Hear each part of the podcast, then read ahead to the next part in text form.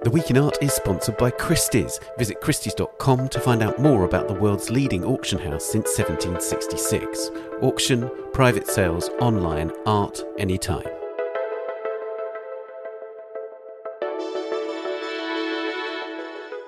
Hello and welcome to The Week in Art. I'm Ben Luke. This week, as a controversial World Cup begins in Qatar, we look at the art and the museums that accompany it, plus the highs and the lows of the New York auction season and what they tell us about the art market, and the Mozambican artist, Luis Meque.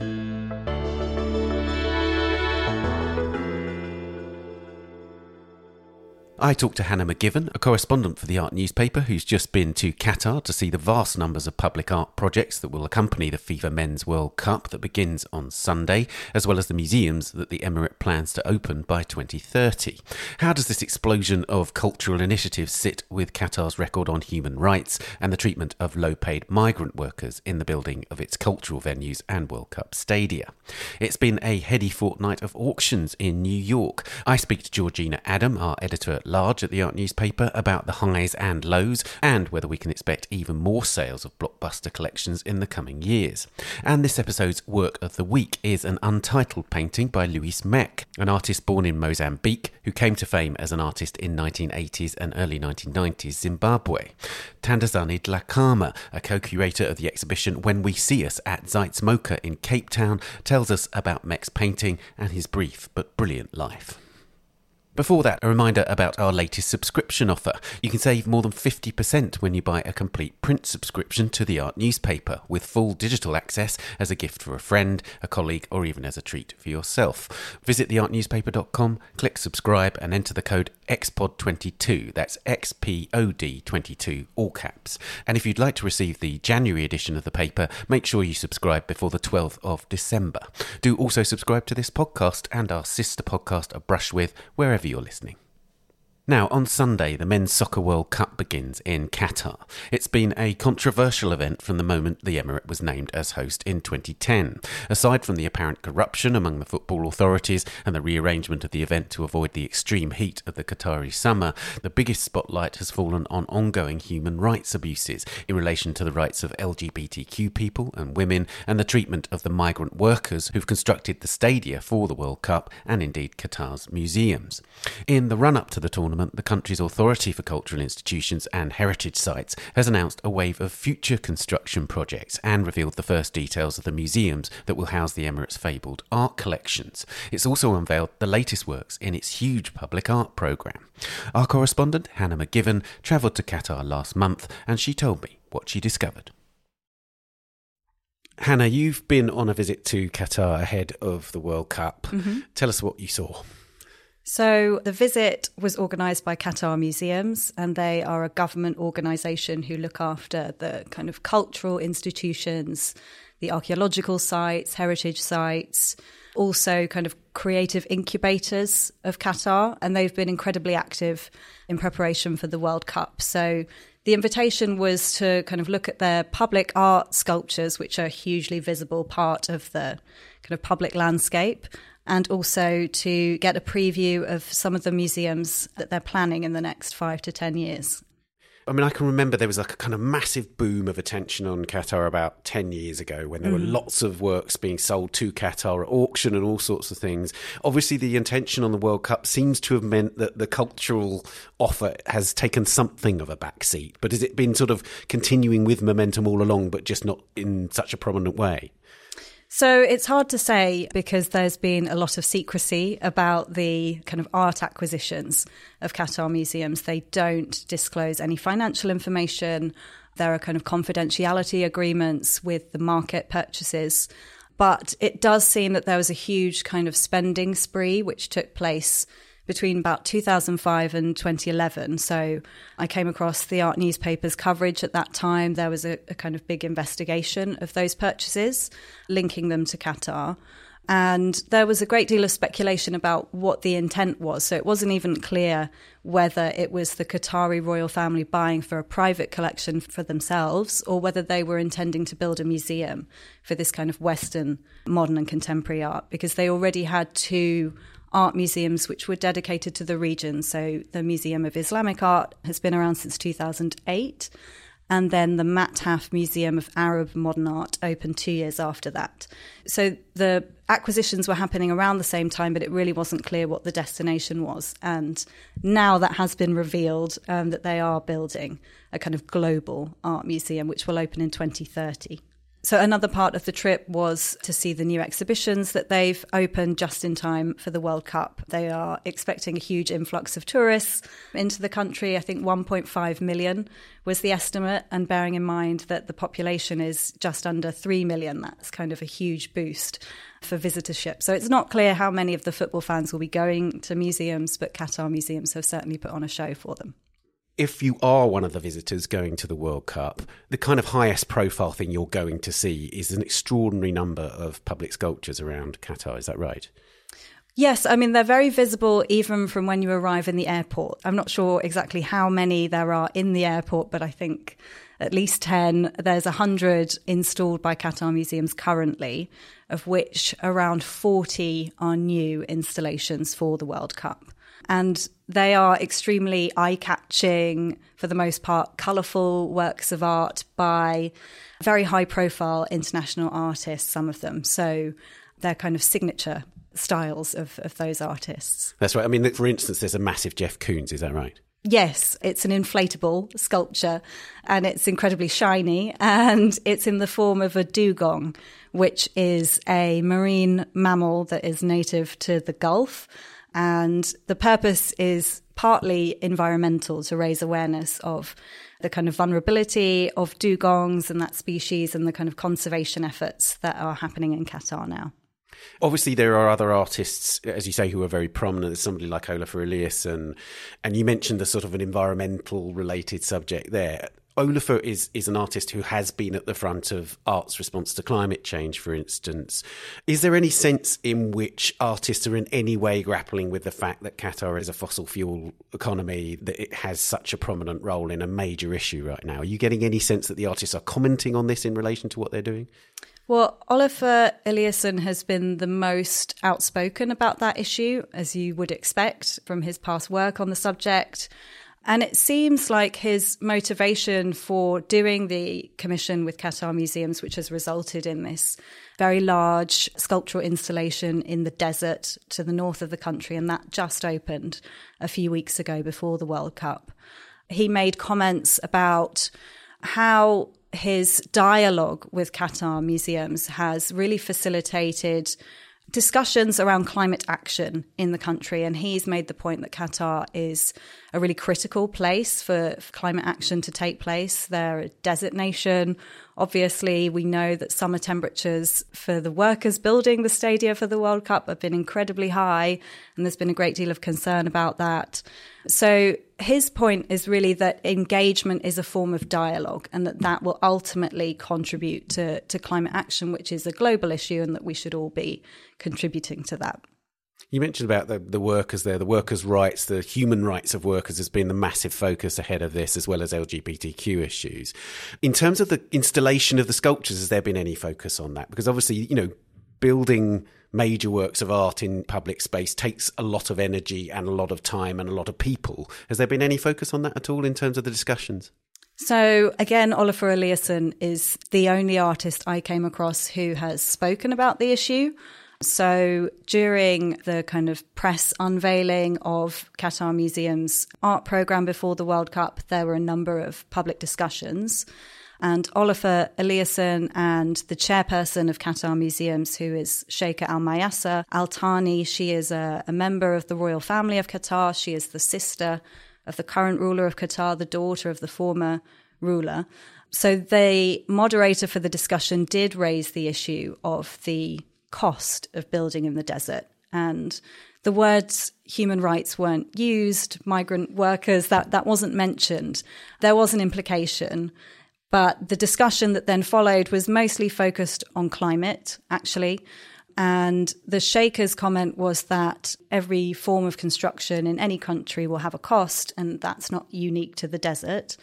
But Olafur did address some of the concern. As I mentioned, he talked about his kind of dialogue that he's had behind the scenes with the Qatari government. He also released a statement on his studio website which mentioned human rights. So he said, I am a strong believer in upholding human rights as outlined by the U N. Entering into a work collaboration in Qatar, I'm careful as an outsider and as a European to evaluate how I can best support these values. Throughout the installation of Shadows Travelling on the Sea of the Day, that's the title of the work in the desert, my team was dedicated to ensuring that all human rights standards were upheld on the building site. This must ultimately become the standard throughout the country. So Olafur did release that statement and addressed the issue through it, but as far as I'm aware, none of the other artists involved in Qatar Museums projects have commented on the issue. I know you've spoken to curators and art people who've actually worked in Qatar about this issue and about other issues. What sense did you get from them of the kind of conditions under which they work and to what extent they are sort of baked into their kind of approach to curating or organising shows, even like sort of before they get there, as it were? So I did speak with a researcher who has conducted interviews with Qatar Museum's curatorial staff, which were anonymised. So she published a research paper drawing kind of wider conclusions about the curatorial approach, the reception to contemporary art in Qatar, Western contemporary art, which she describes as alien to Qatar. And there were a number of controversies back in twenty thirteen when some Qatar Museum's works were removed from display after criticism from Qatari social media users. So, for instance, the Adel Adesimed work is the most famous one, which you wouldn't think was a terribly controversial image. It's almost a joke. It's Zinedine Zidane. Very appropriately for the World Cup, it's Zinedine Zidane headbutting, I think it's Materazzi, the Italian yes. footballer in the World Cup final. But that was seen as idolatrous. Is that right? Yes, so that was part of the commentary from, I believe it was a Qatari journalist, and then other social media users joined a campaign against that work, saying that it promoted violence and that it was a form of idolatry. And that work was quite promptly removed. I don't believe it's been put back on display ever since then. There was an announcement earlier this year that it would be reinstalled for the World Cup, but from what I gather, that hasn't occurred. So perhaps they're waiting for the moment to pass and then to install it more quietly. But actually, her comments to me, which I quoted in the article, were separate from the study, but they were based off my reading of okay, it. That, well, yeah, go, go ahead. And um, just so in that study, looking at the kind of reaction to the Adesimed work and the decision to withdraw the works, the researcher, whose name is Serena uh, Yadvolino, found that it was a form of state self-censorship at play, that the decision to remove the works was to shut down any potential critique that could be directed at the ruling family, and therefore to kind of preserve the social order, the political order in Qatar. And in that sense, it was a political decision, but it was unusual because normally, there's an unspoken understanding that the works chosen by Qatar Museums as a government organisation will not be offensive to local cultural sensibilities. They omit the most controversial works of art by the artists that they're choosing to show there. So there's a kind of process of omission that occurs before an exhibition is even organised. So the kind of case of censorship in that instance was was actually very unusual and rare. That's really interesting. And then so therefore, when a major foreign curator who is brought in to do a show, which happens a fair amount in Qatar, right? When that happens, would you say they are in a way self-censoring before they get there? My understanding is that there are guidelines provided by Qatar Museums as an organisation to their guest curators about the kinds of work to avoid when you're making a selection for a show. So I spoke with Massimiliano Gioni, who's the artistic director of the New Museum, very respected curator internationally, and he has curated Takashi Murakami and Jeff Koons exhibitions in Qatar. He's currently curated the Valentino fashion exhibition that's on display for the World Cup. And he said that he was asked to avoid any works that featured nudity and works that included representations of certain religious figures. So he made it clear that there were curatorial parameters within which exhibitions in Qatar occur, but he said that he believes firmly in participation and dialogue with what is a kind of growing cultural community. And he spoke about the value of, of that community for uh, local creativity in the region and creating a kind of support network for those artists locally. I mean, it's interesting that, isn't it? Because, of course, one of the terms that will be consistently used, it's being used in terms of the World Cup, this term sports washing, and many would regard the public sculpture programme as a form of art washing and effectively, you know, hiding the human rights issue, which has been heavily criticised by organisations like Amnesty International and so on, behind this glossy and, and spectacular, frankly, display of sculpture. And but what Gioni is saying is that it's not quite as simple as that, effectively. Yeah, I mean, I think for the international art world figures who are collaborating with Qatar Museums, they regard it as a form of dialogue and cultural exchange. And cultural exchange is a message that has been really emphasised by Sheikha al-Mayasa as the chair of Qatar Museums. It's a diplomatic... Um, it's soft power. Yes, it's, it's explicitly a soft power exercise in the sense that it is about Qatar positioning itself in the world and saying to the world how open they are, how supportive they are of culture and the arts. So within that kind of overall diplomatic mission of the cultural programme, there's obviously room for fostering creativity, putting in place education programmes, introducing local audiences to art that they've never seen before in their home country, in their home region. And and so the people I spoke to were defending the kind of positive impacts of that ambition. And of course, beyond the World Cup, you've mentioned this museum's expansion that's going on. Can you tell us more about the new museums that will arrive and when they'll arrive?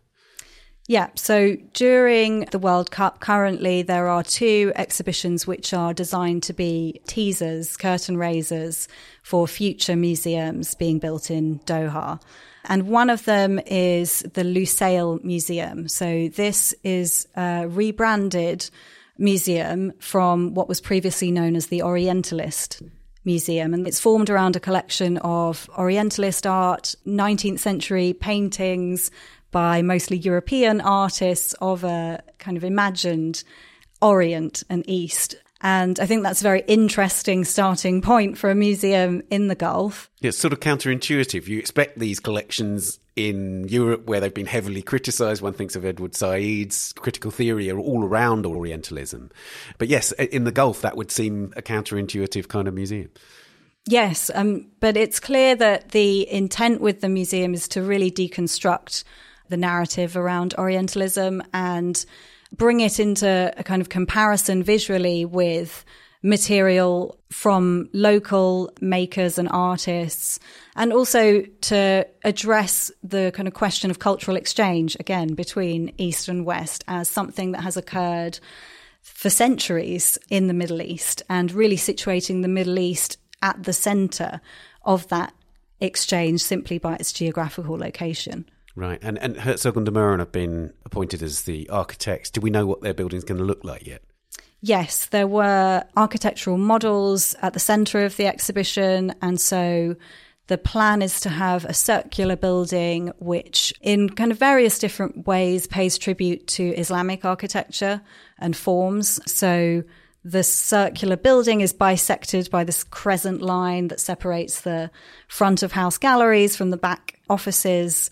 And then there will be four what they're calling anchor rooms, and they are a kind of replica or homage to traditional Islamic architecture in different regions of the world. And that speaks to this idea that the Sheikha has talked about a lot, which is this local global dialogue all the time. You talked about cultural exchange. The local global thing is is right at the heart of the kind of whole ethos of the cultural approach in Qatar, right?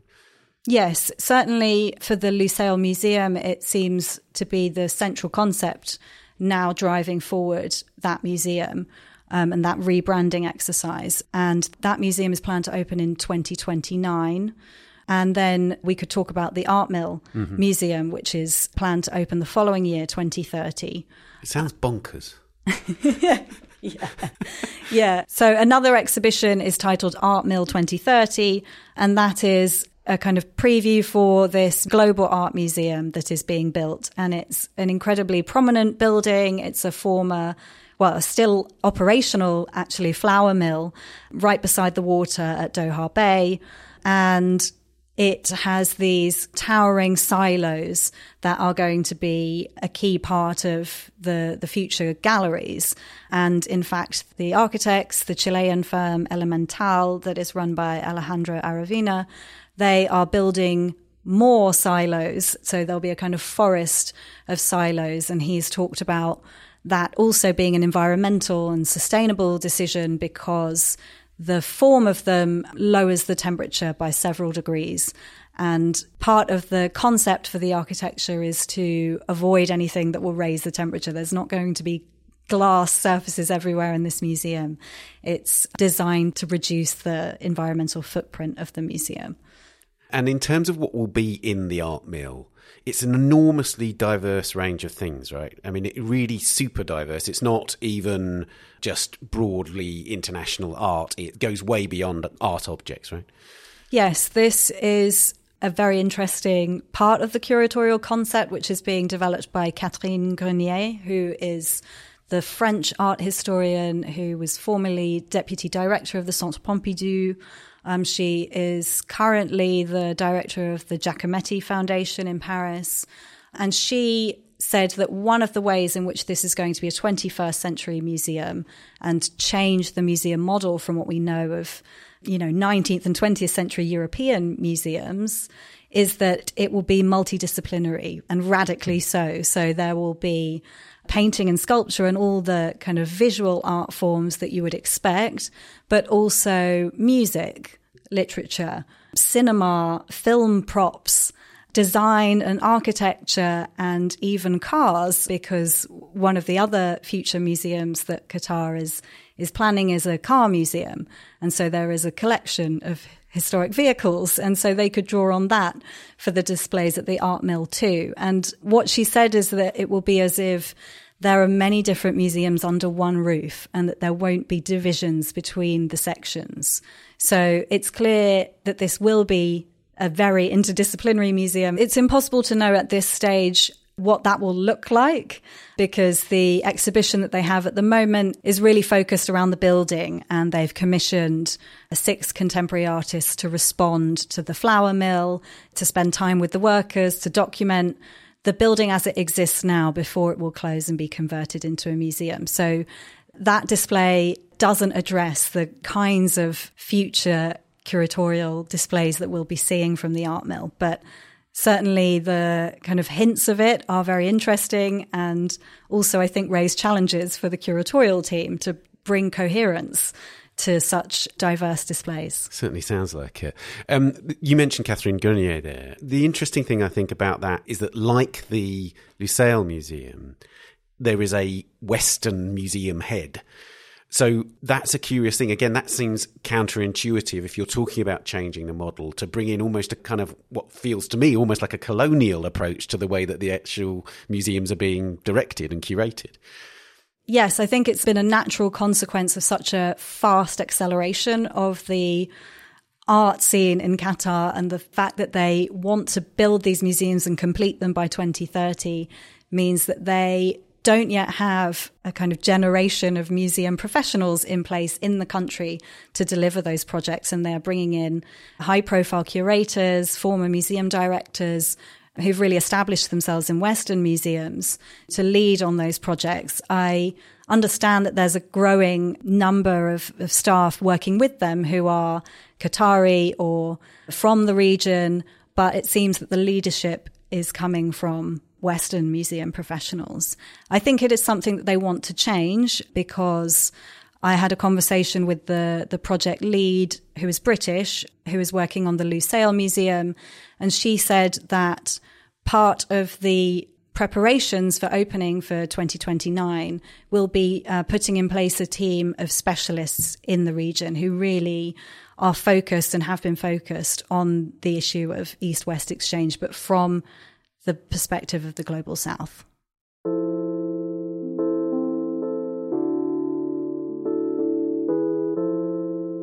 Hannah, thank you so much for joining us on the podcast. Thank you.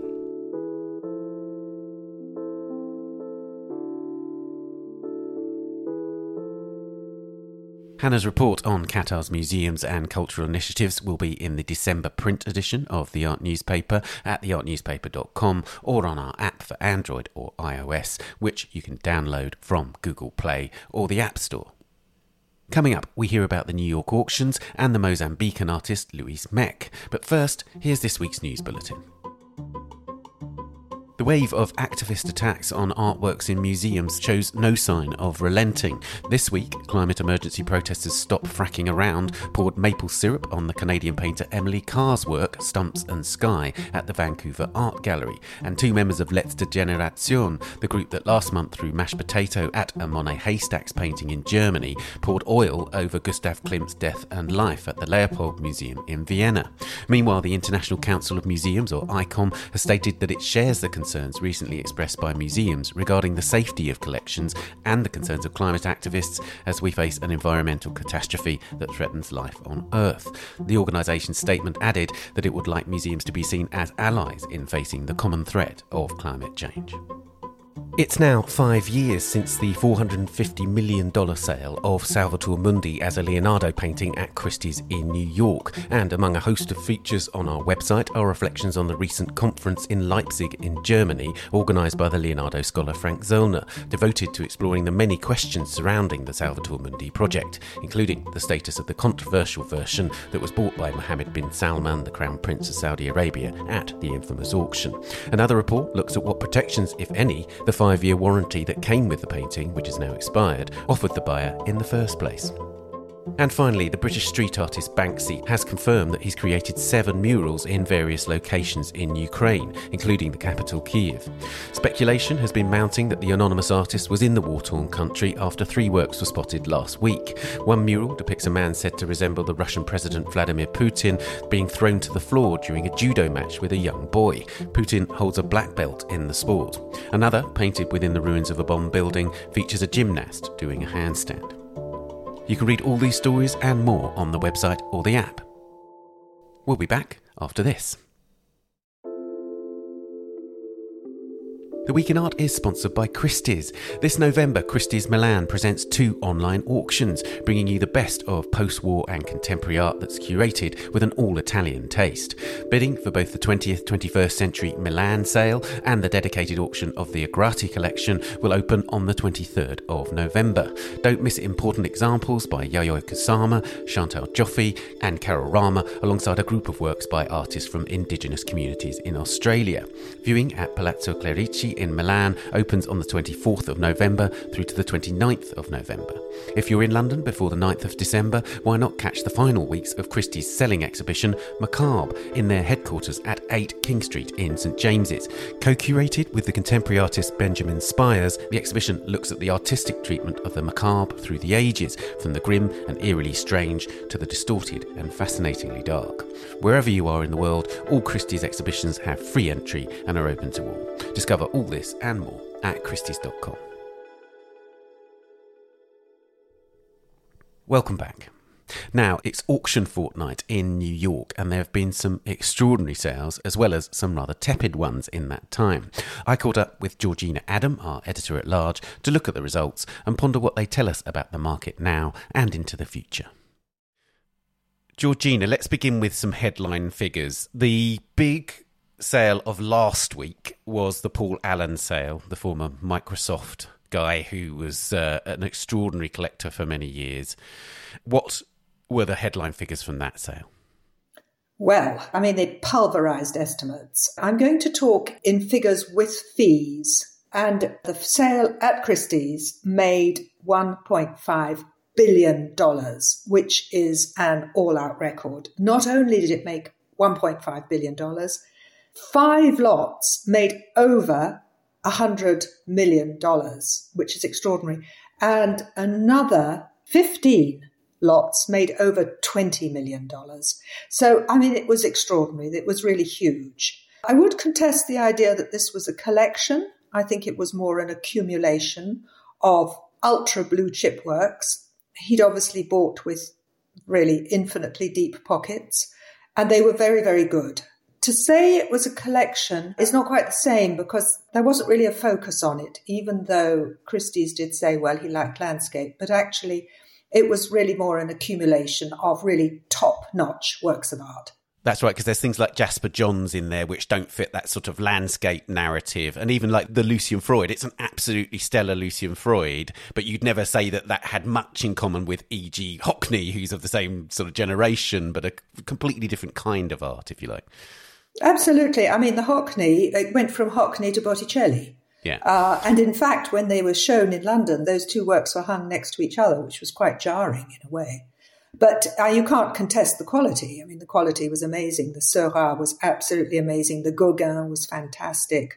Uh, there was an amazing Van Gogh. All of those works made over one hundred million dollars. The Seurat, which, which which is, of course, the, the diminutive version of the poseurs, the, the, the models, which is that extraordinary Seurat, which is in the Barnes collection in Philadelphia.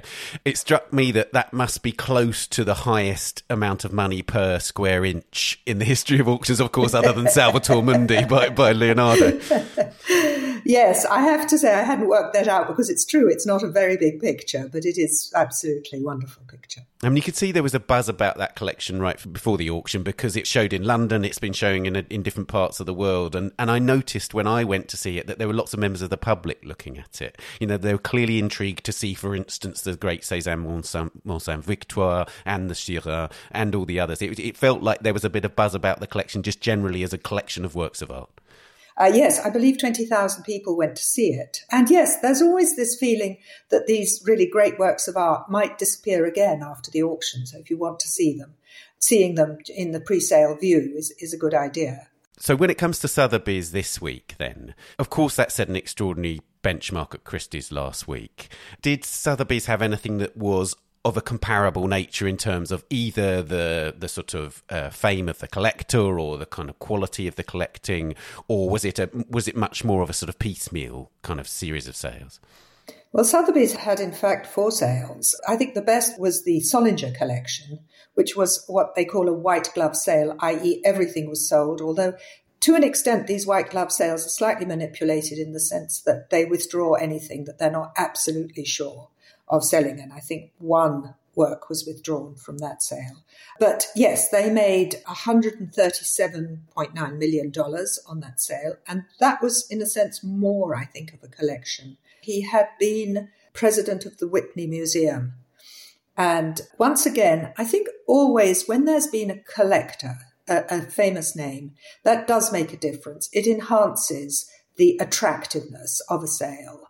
And this was also the case with Solinger, as I say. It was uh, white glove. And there were, interestingly, there were no guarantees, whereas the Paul Allen sale was completely guaranteed. And in fact, quite interestingly, although it did terribly well, the Solinger collection, and did better than pre-sale estimates, there was one work, a Picasso, that sold quite a bit under estimate. But I don't think we should read too much into that. Right. But it's interesting that, isn't it? Because Solinger was clearly, when you look at those works in comparison to the Allen sale, which, as you say, is more just high quality works from across different periods and so on. The Solinger sale is a connoisseur's sale, effectively, isn't it? Absolutely. And I mean, it's normal in a way. I mean, he was at the Whitney, whereas Paul Allen was busy with Microsoft. So it is completely different. Absolutely. The Solinger sale was, was auctioned on the same evening as the modern art sale, which had, you know, individual items, including, for instance, a Mondrian. What's interesting about that is that, you know, the Mondrian was guaranteed and it broke a record, but it seems like there was no buzz at all around that work. It was a single bid. It sold for basically what it was expected to sell for. And even though it was an absolutely stellar Mondrian from that classic Mondrian period, it didn't seem to create any kind of real excitement. In fact, the whole sale, apparently, now I wasn't present at the sale, but obviously I've read the reports. It mm. seems that the whole sale was quite a little bit lackluster. And that wasn't only the case. I mean, these are various ownerless sales, mm. and they're very different from these stellar collections with a name attached to them.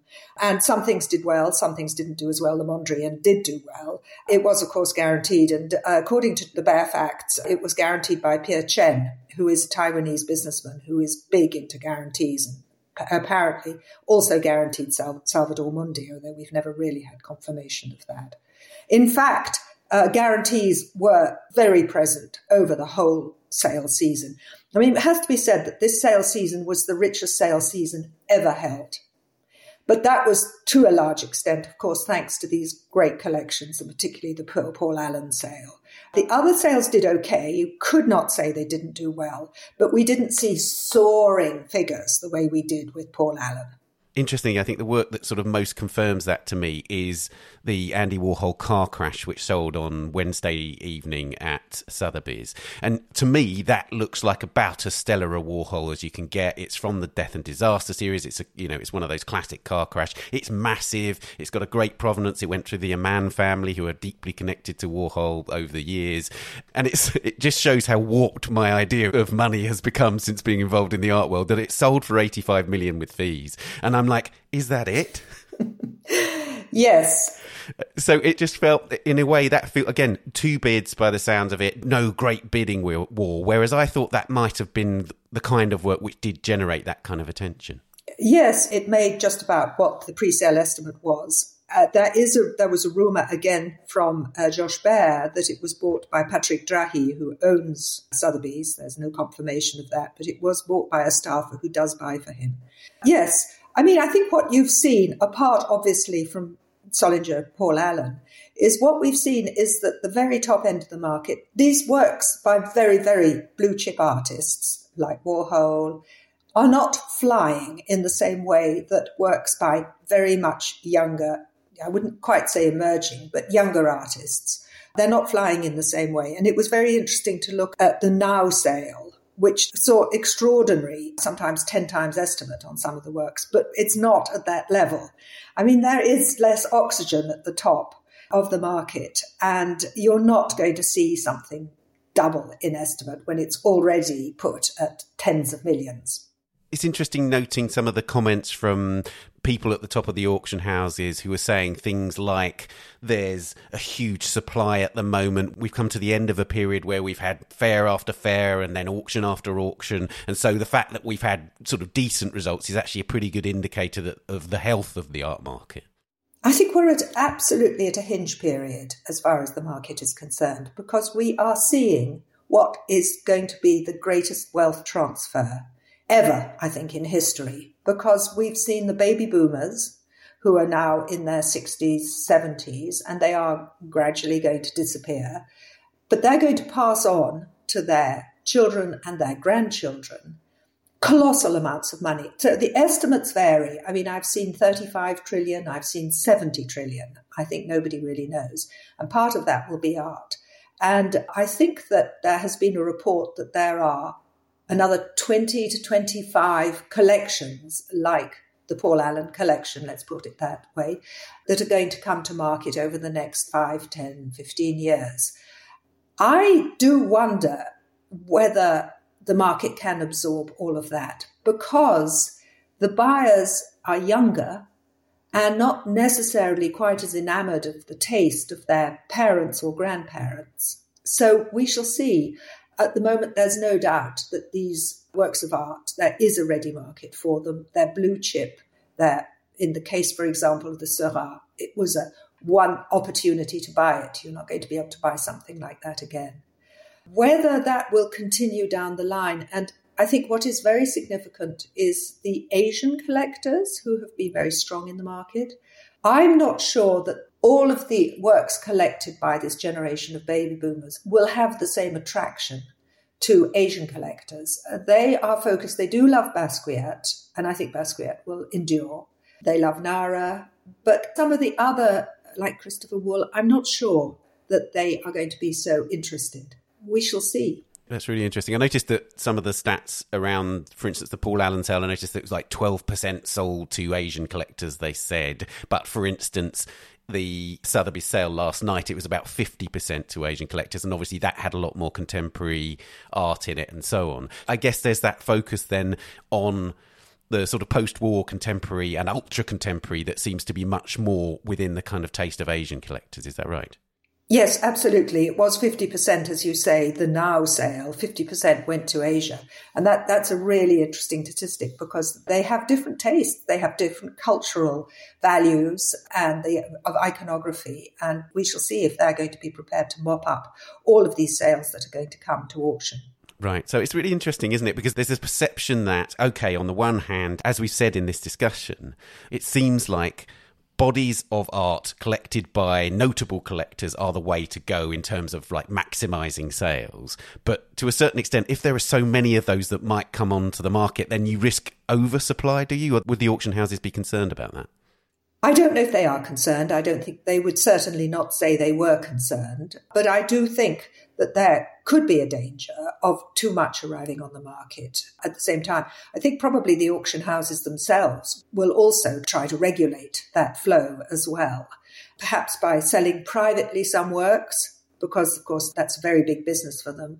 So I think they'll send to auction the ones that they think they can definitely sell, where they're sure to get guarantees, because guarantees has been a big, big story in New York this week. It really has. And then others, they will perhaps advise the vendors to uh, perhaps hold off, to put into two sections, something like that. I mean, the Paul Allen sale was in two sections, and I believe there's more to come. So guarantees, effectively, we talked about guarantees before, but effectively you would say that it sort of suggests that there is a caution in the art market, at least a caution, if not worries. Interestingly, there was a last-minute guarantee for the Warhol, for the very, very big car crash Warhol, and it was a third party. It was an irrevocable bid, in fact. So I think there is a little bit of caution on the part of the auction houses. And, of course, they do want to be able to broadcast that they've made incredible sales. And, of course, the guarantees allow them to say that. The general public doesn't necessarily realise that a lot of these sales are actually pre-sold. Right. One of the interesting things, of course, again, is that we've been talking about these extraordinary astronomical figures. We were wondering to what extent there was going to be an effect of the cost of living crisis, soaring inflation, and so on. One of the sort of reading between the lines elements of all of this is that even while, obviously, as you say, extraordinary, massive numbers over the past couple of weeks, there's just little hints that there is a bit of a downturn, in the sense that, for instance, I noticed that one of the auction house people said that there were fewer bids in the actual room for the contemporary works. There was a bit less buzz, a few fewer collectors bidding, just a bit less kind of energy in the room in relation to the contemporary market, for instance. So do you think that's a sort of an accurate reflection that, again, there's a there's a certain amount of collectors who maybe have stepped back a bit given the economic situation we're in? I did see a comment that the froth has gone off the market, uh, which would bear that out. But on the other hand, the very, very wealthy remain extremely wealthy. They are not touched by rising electricity bills, for example. The luxury goods companies are doing quite well. So I don't think that the cost of living crisis is affecting people who are spending one hundred million dollars on an extraordinary work of art. On the other hand, we are in very turbulent times. There is probably going to be a recession in Europe. In fact, I believe there's already a recession here.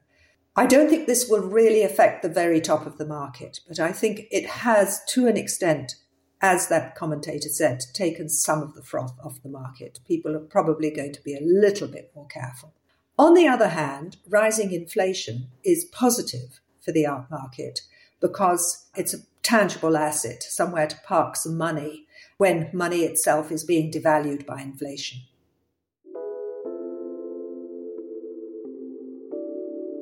Georgina, as ever, thank you so much for telling us about this extraordinary market we're in.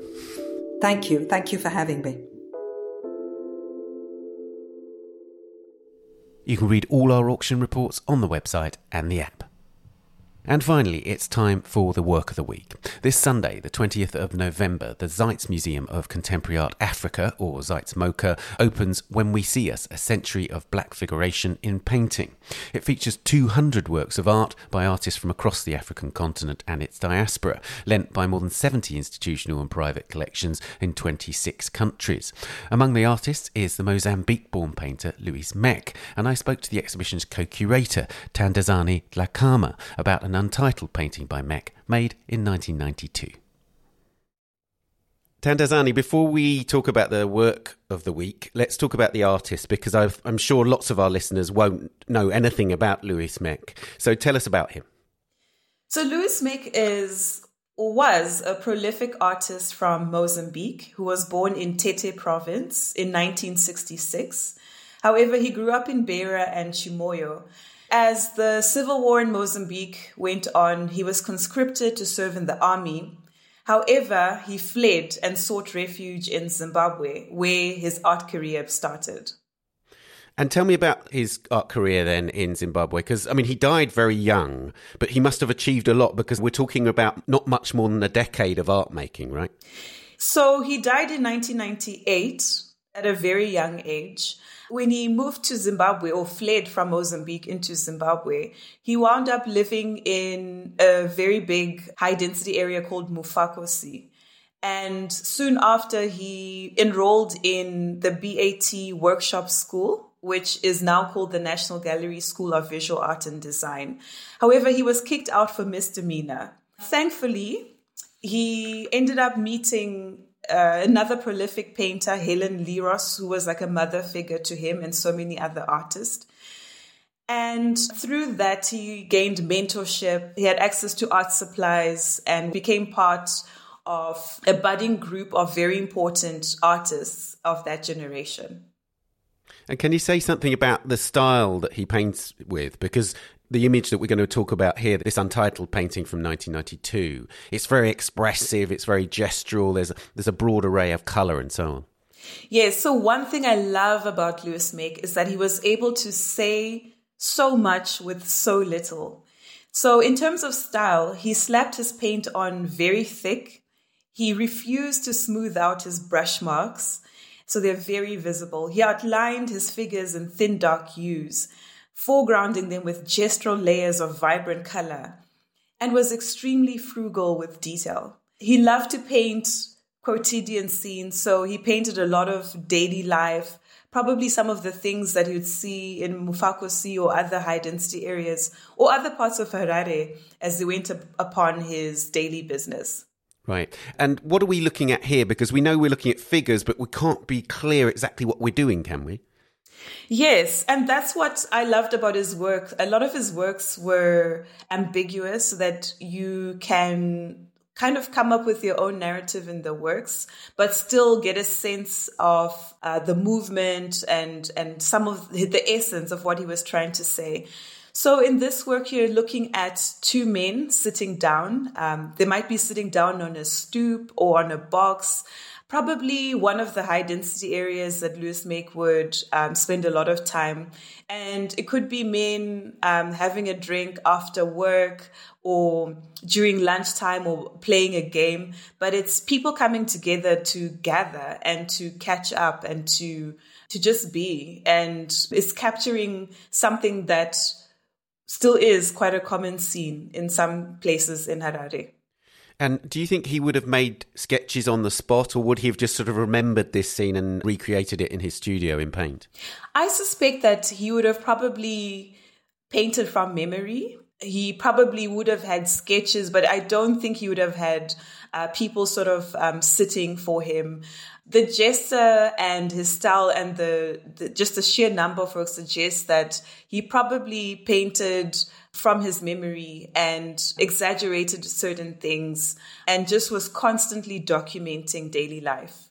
Why do you think it was so important to him to document daily life in the way he did? Because it really is, you know, if you look at the broader array of his work, it's very detailed scenes of very particular kind of daily life. And he's really sort of seeming to zone in on these things and, and want to memorialize them somehow. Very recently, I came across an interesting quote by Luis Meque, where he said, "I am black, I think black, I paint black."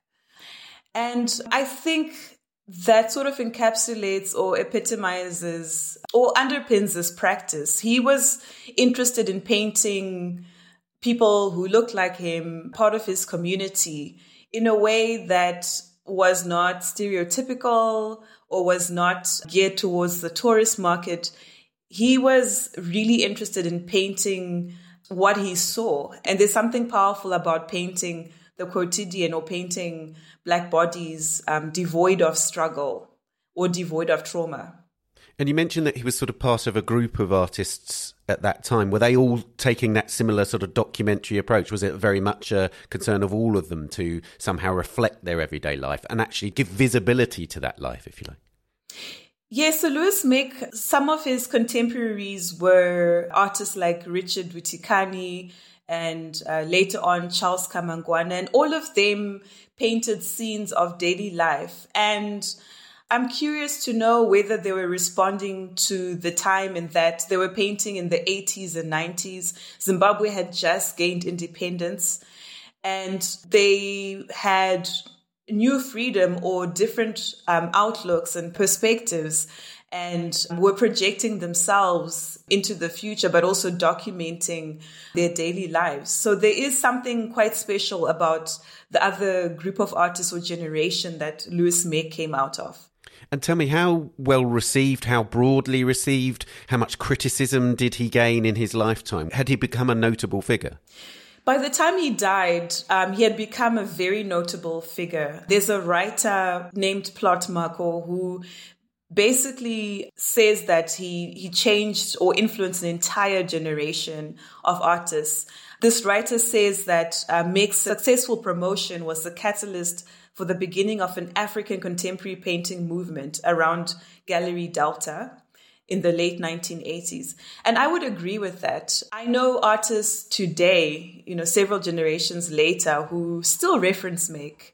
And he's sort of an artist who's spoken about fondly. He was quite rebellious.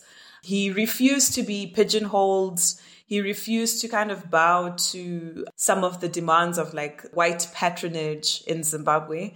And since since he's died, there's been several retrospectives of his work in Zimbabwe and other parts of Southern Africa. And of course, this is tragedy that he died so young. He was not even thirty-two by the time he died. And he died of an AIDS-related illness, I believe. Yes.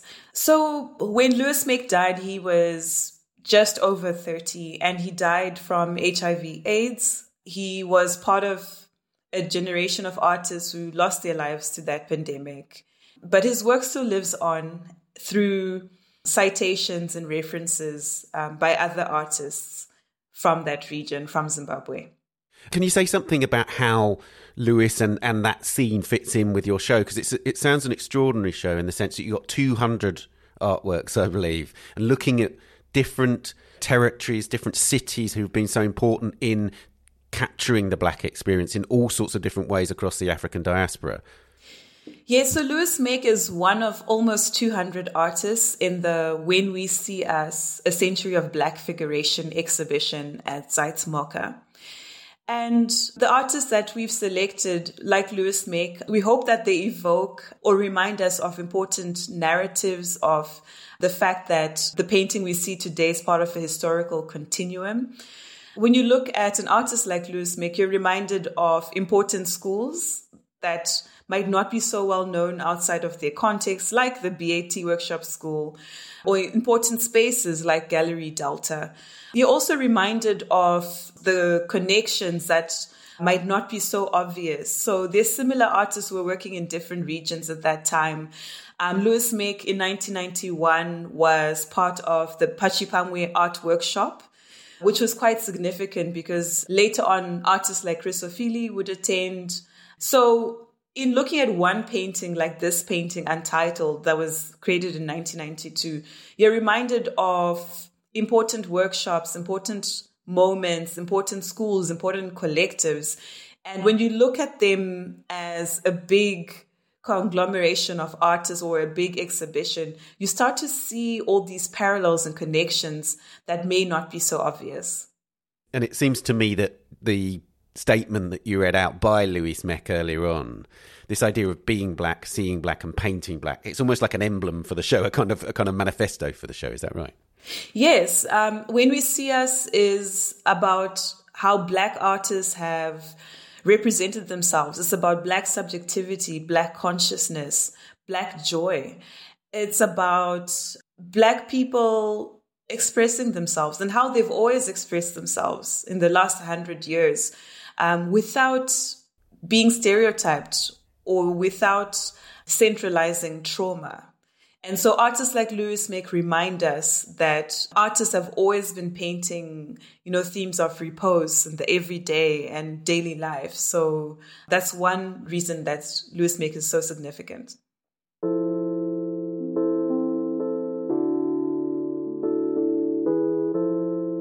Well, Tandazani, thank you so much for telling us about this amazing artist. Thank you.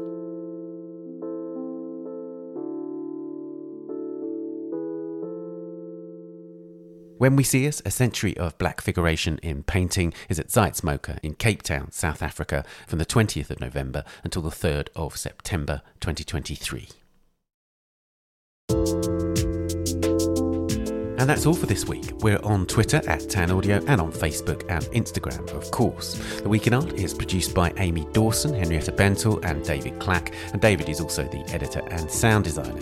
Thanks also to Daniela Hathaway and to our guests, Hannah, Georgina and Tandazani. And thank you for listening. See you next week. Bye for now. The Week in Art is sponsored by Christie's. Visit christies dot com to find out more about the world's leading auction house since seventeen sixty-six. Auction, private sales, online, art, anytime.